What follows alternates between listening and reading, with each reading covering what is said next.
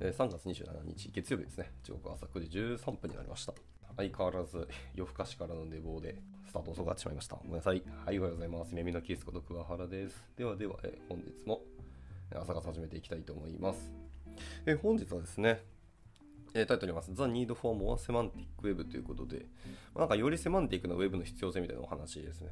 の記事をちょっと読んでいこうと思ってます。まあちょっと Web の歴史もざっと見ながら読む感じなので、まあ、多分今日で終わる気はしますけど、ちょっとわからないです。進捗次第な感じはありますので、まあ、じゃあ早速入っていきたいと思います。はい。えーじゃあ、行きましょう。ウェブは長い道のり歩んできました、え初期の静的なページから反応性の進化を経て、えー全人類のための最大の知識プールへと一応向かってはいますと。で、えーウェブの小さな歴史というところですけど、えー一般にウェブと呼ばれる、いわゆるワールドワイドウェブですね、WWW っていうのは、えー1989年に、え CERN の、えティム・バーナーズ・リーによって、まあ、発明されましたと。はい、画像とか映像、音楽など、まあ、文章やその他のウェブリソースにインターネット上でアクセスできるようにした、まあ、情報システムになります。私自身、ウェブの初期のユーザーであり、さまざまな世代やパラダイムを経て、変容していくのを目の当たりにしました。私はこれを Web1.0、Web2.0、Web3.0 と呼ぶことに一応していますと。はい、ここではそれぞれの時代の、えー特徴を探ってみましょうと。で、まずは、えーと Web1.0 です。え Web1.0 に語るとき、えーついてですね、私は Web の初期の状態を指しています。えー実質的に標準もなく、インタラクティブ性もない状態になります。えー当時の Web ページっていうのは完全に静的で、すべて HTML、まあ、当時は標準の定義が不十分だったということですけど、まあ、で書かれていました。えー CSS は存在しませんでした。まあ、後に1996年にまあ作られましたと。CSS1996 年なんですね。はあ、もう、そんな20何年だ、もうすぐ30年近くの年齢を果たす感じになるんですね。はいはい。ちなみに、えー JavaScript も1995年に登場したんですね。はい、まずこちらも前例がなかったと。で当時は、えー性的で一般的な Web の、えー時代でしたと。えこれが史上初のウェブサイトの姿ですというので、まあ、一応キャプチャーパッと貼られてますけど、はい、Web2.0 ですね、えー CSS は JavaScript の誕生によって、世界っていうのは Web の新しい時代に入りました。Web2.0 ですと。この Web はより多くの色を提供しました。えー Web っていうのはインタラクティブ性を提供し始めたということですね。で突如突如として構造、いわゆる HTML 側と外観、CSS 側の分離が意識されるようになりましたと。まあ、そりゃそうだよね。はいまあ、それらのの、えー、と分離のなどの HTML 要素って非推奨になったと。まあ、いくつかの HTML 要素は非推奨になりましたということですね。はい。サッチャーズホゲホゲみたいな感じになってますけど。とすみません。本文の方ではちゃんと HTML が展開されてるんですけど、あの、翻訳側の方では HTML があのエスケープされて消えちゃってますけど、例えば、あのフォントタグとか、えっ、と、 marquee タグとかですかね。もしくはあの strong タグなどなど、まあ、この辺のタグですね。はい。これらっていうものは、あれですね、HTML 要素っていうのは、はい、非推奨となりましたと。まあ、その辺は基本的に CSS でスタイリングちゃんと担当するものがいるんで、HTML で書く必要はなくなっているところですね。はい。まあ、昔はそのフォントタグとか確かありましたね。マーキータグも結構皆さん使ってたという印象あると思いますけど。はいはい。まあ、これら非推奨になり、えー CSS と JavaScript に置きられ置き換えられました。で、Web2.0 では有名なあの HTML、いや XML、HTTP リクエストですね。あの XHR ですけど。これとまあ AJAX の技術もまあ誕生しましたと。で、ページから離れて移動することなく、ウェブページ全体またはその一部を書き換えることっていうのができるようになって、まあ、今日の SPA として知られるようになった、はい、単一ページアプリケーションの感覚を生み出しましたと。はい、だいぶ前ですね。2.0でそれが生み出されたんですね。で、えっと、HTML 側では以下のようないくつかのセマンティック属性の出現も見られましたと。えーいくつかのっていうのをもうちょっと見ますと、えっ、と、アーティクルタグ、えーセクションタグ、アサイドタグですね。はいはい。これらのやつものが、えー生まれて、えセマンティックなあの属性というのが見出されたというところですね。はい。で、最終的に2008年に HTML5 がリリースされ、HTML5 って2008年なの？もう15年とか経つの。はは、早っ。はい、多くのものの中で、えーマイクロデータのサポートというのが追加されました。マイクロデータについては後で説明するので、これ覚えておいてください。マイクロデータっていうものの存在ありましたね。もう完全に忘れてました。そう言われれば。なんか一度勉強したけど、なんかあんま意識してなくて、なんか大変に申し訳ないんですけどね。はい。まあ、すみません、戻ります。で、Web2.0 の台頭とともに、えワールドワイドウェブで公開されているコンテンツが増加しました。突然、ウェブページを持つことがより簡単に、より安く、より身近になってきたんですよと。で、人々は、えそして企業は、ウェブプレゼンでプレゼンスに、え関心を持つようになり、あなりましたと。でそして、ウェブが知識のあの場となりました。フィールドだったんですね。で、この時代にはブログやフォーラムといったコンセプトが生まれるようになりました。で、2001年、ウィキペディアが誕生しました。ウィキペディアも2001年なんですね。そうなんや。へえ。で、コンテンツの量が増えるにつれ、コンテンツを探すことが必要になってきました。1998年、Google が誕生し、その後、今日に至るまで探索エンジンの、検索エンジンの主流となりましたということですね。Google も1998年なんですね。ということはもう25年目になるんですか。いやー、Google も長いですね。四半世紀 Google って生きてるんですね。いや、すごいな。はいはいはいはい。まあ、Web2.0 っていうのは素晴らしい時代でした。Web ページの見せ方に革命を起こし、Web の使われ方にも革命を起こした時代ですと。しかし、あることがきっかけで Web2.0 の時代は突然終わりを告げまして、Web3.0 がこの街の新しい子供となりましたと。はい。まあ、本当に表現がいつも詩的だなと思いますね。はい、えー、Web3.0 ですけど、えー、Web3.0 という言葉を聞くと、まあ、Web3 とかいう言葉も、あれですね、世間で広められ,、ま、広ら広められてますけど、一旦ここの記事では Web3.0 ですね。いきますけど、はい、こちらはですね、多くの人は分散型 Web とかビットコイン、NFT、ブロックチェーンなどをま思い浮かべるでしょうと。えしかし私の考えでは、それらの技術は Web とは無縁のものになります。Web は昔も今も分散型システムです。はい。もともと Web っていうのは分散してますよということですね。確かに少数の大企業によってコントロールされてはいます。しかし、私がサーバーを購入し、自宅のラックに置き、まあ、インターネットに接続して、そこから、ね、ブログを提供することを禁じるものではないですよと。はい、私にとって Web3.0 とはセマンティック Web の誕生を意味します。ほう。よりセマンティックって意味かな。一応 Web2.0 でも、えー、セマンティックなタグって登場しましたからね。で、えっと、Facebook の人気がピークに達した頃、えー、Web は Web ページのものではなくなり、えー、物のものへと、え、変化してきました。はあ、はははまあ、ウェブページ限定じゃなくて、物にも移ったとですね。いわゆる IoT 的なものかな。はい。私が、えー、これはアカウントですね。skw357 っていうアカウントですけど。はい、こちらを検索するとき、この曖昧なフレーズや単語を含むウェブページを見つけたいわけではもちろんありませんと。あ、それはそうですね、確かに。このハンドルネームの後ろにいる人、まあ、つまり私ですけど を探したいんですと。で、えっ、ー、と、ファイトクラブっていうのを検索すると、えー、デイビッド・フィンカーの映画を見つけたいとか、えパンケーキの作り方という検索後は、え理想的なパンケーキのレシピの結果をもたらすはずですよねと。はいはい、そうですね。Web3.0 はつまりものになります。もはやウェブページやコンテンツのことではありません。人、映画、レシピ、チュートリアル、場所、イベント、書籍などなど、まあ、あらゆるものですけど。はい。そして Web3.0 の現状には一つの欠点がありますと。はい。ここが多分今回の本題に入る話なのかなと思いますね。で続いて、The Birth of the Semantic Web ですね。えー、いきましょう、えー、セマンティックウェブの誕生ですけど、えー、以前にも述べたように Web2.0 時代に、えー、HTML というのはより、えー、意味論的に、えー、することを目的としたいくつかの新しい要素を得ました。まあ、タグですね。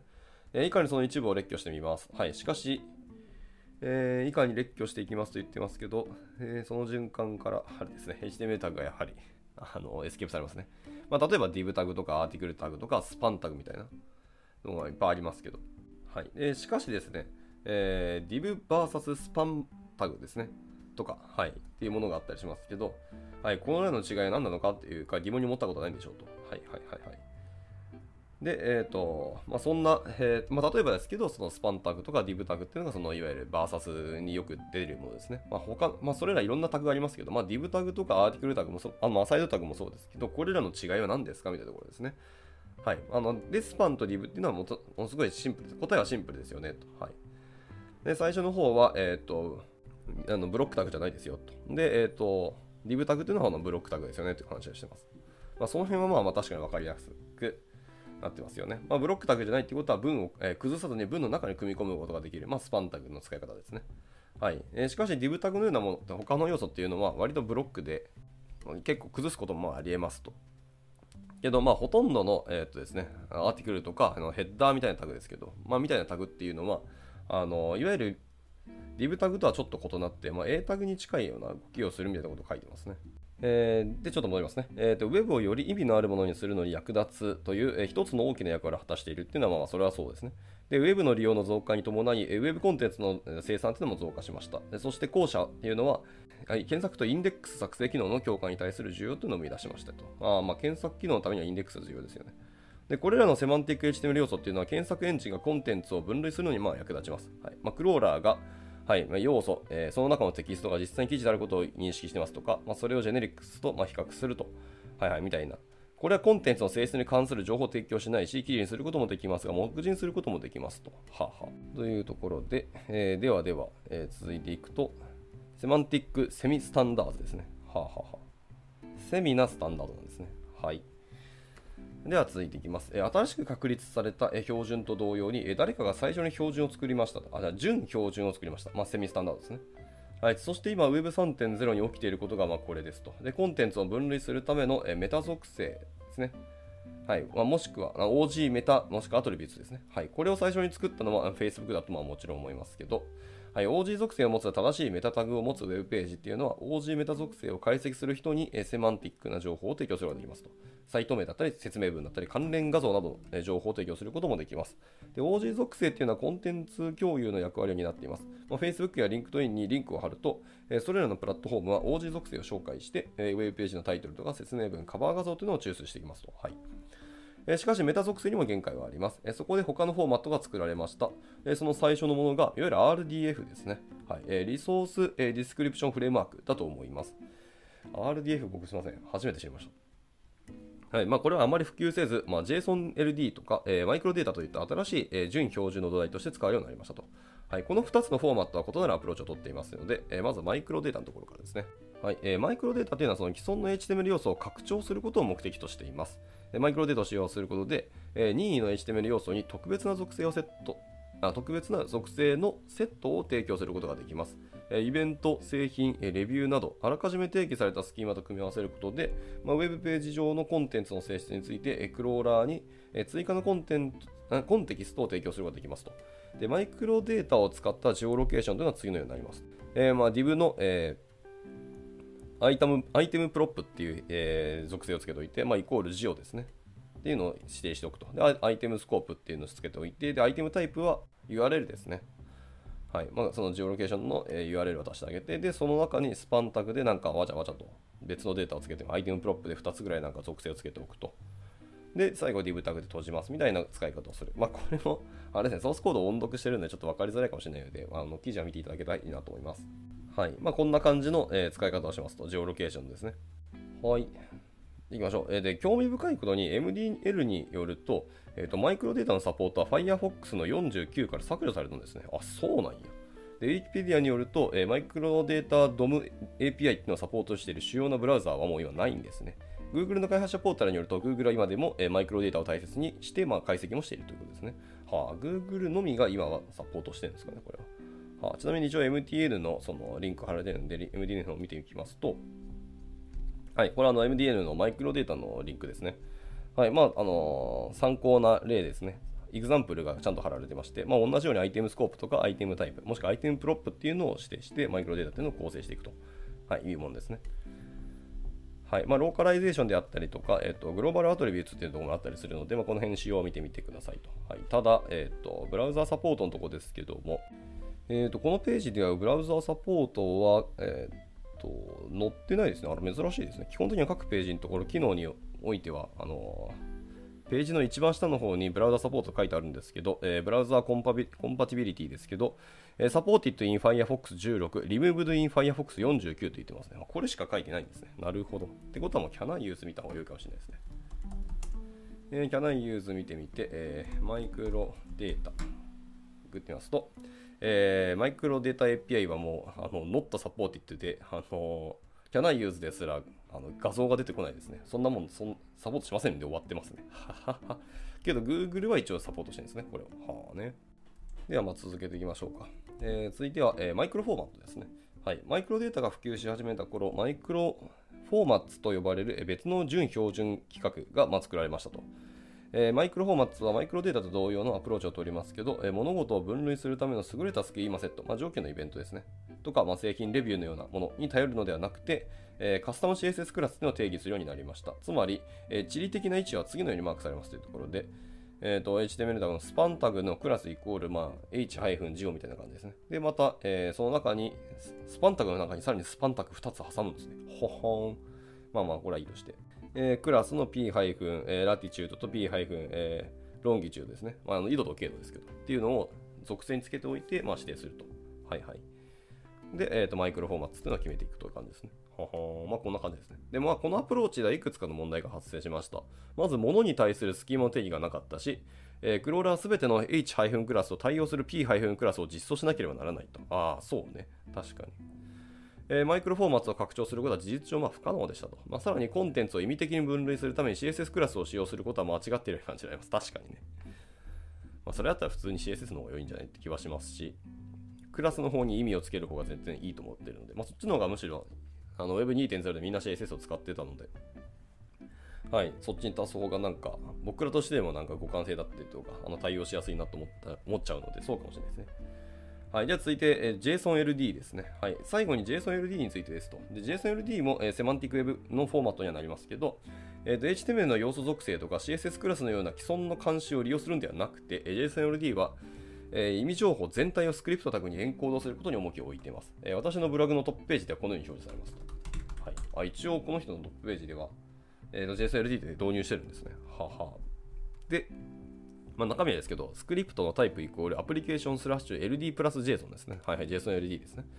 で、えー、その中にガチャンと本当にあの JSON 形式でふわーっと置かれている感じになりますね。まあ、 context だったり、タイプだったり、 ID、name、description、author、ホゲホゲみたいな感じで、あの JSON でガンとあの追加されてるというところですね。はあ、これってクローラー読むのかな？はい、えー、 JSON-LD は最も一般的な、えー、セマンティックウェブフォーマットの一つで、まあ、Google が推奨しているものですと。Google 両方対応してるんだ。えー、で、RDF とマイクロデータというのは人気が出なかった。えー、 microformats は、えー、 IndieWeb の人たちの間で小さなコミュニティが一応ありますけど、仕様とは言い難いものですと。で、CSS のクラスは HTML の要素にスタイルをつけるために作られたもので、セマンティックな情報を提供するだけのものではありませんから、まあ、それもそうだよね。確かに確かに。なるほど。まあ、結果的に JSOLD が、あの、なんですか、主導権じゃないですけど、あのまあ、人権を獲得したって感じですね。で、続いて、Web3.0 を素晴らしいものにするというところです。えーと、HTML は確立されたフォーマットであり、まあ、仕様になりますとで。このウェブページを見ることで、あなたはすでに必要なセマンティック情報のほとんどを手に入れています。えー、クローラーのために、えー、JSON の中にある同じ意味情報を HTML のヘッダータグに、えー、重複して記述するのは、まあ、意味がありませんと。で不必要な重複を生み、かえってウェブページが重くなります。しかし、Web3.0 や、コンテンツ時代の到来によって、クローラーにコンテンツをより理解してもらう必要もあります。でウェブが、機械にとってクリーンなものになることで人間にとってクリーンなものになる必要もあります。タグだったり、著者、まあ、いわゆるあのオーサーですね、とかレシピなどですね、あの HTML 要素を導入すれば機械にとってより良いウェブができ私たち人間にとっても、えー、より良いウェブができるはずですと。はあね。機械に読みやすいものは人間にも読みやすいってことですね。はあ、なんか逆転の発想ですね。まあでも言うて結局 HTML 読ますのは機械なので、それはそうかもしれないですね。はい。じゃあ最後、えー、Call to Action ですけど、えー、Web ハイパーテキストアプリケーションテクノロジーワーキンググループだったりとか、えー、通称 WHATWG ですね。すみません。僕 WHATWG のフルを見たことなかったですね。はい。Web ハイパーテキストアプリケーションテクノロジーワーキンググループが WHATWG ですね。はい。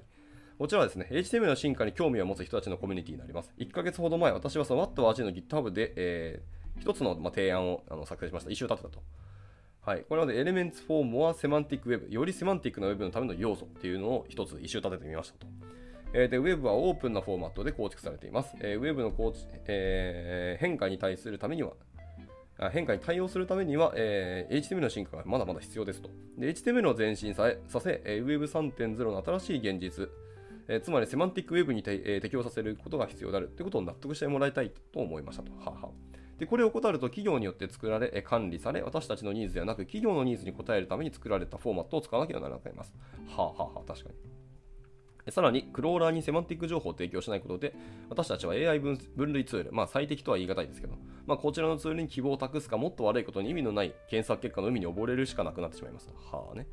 はい、もし私があなたを納得させたのであれば、ぜひ私の提案にアクセスして、まあ、支持を表明してください。私たちは一緒に HTML を次のレベルへと導きますというところで締められておりました。まあ、なかなか面白かったですね、この記事。はいはいはい。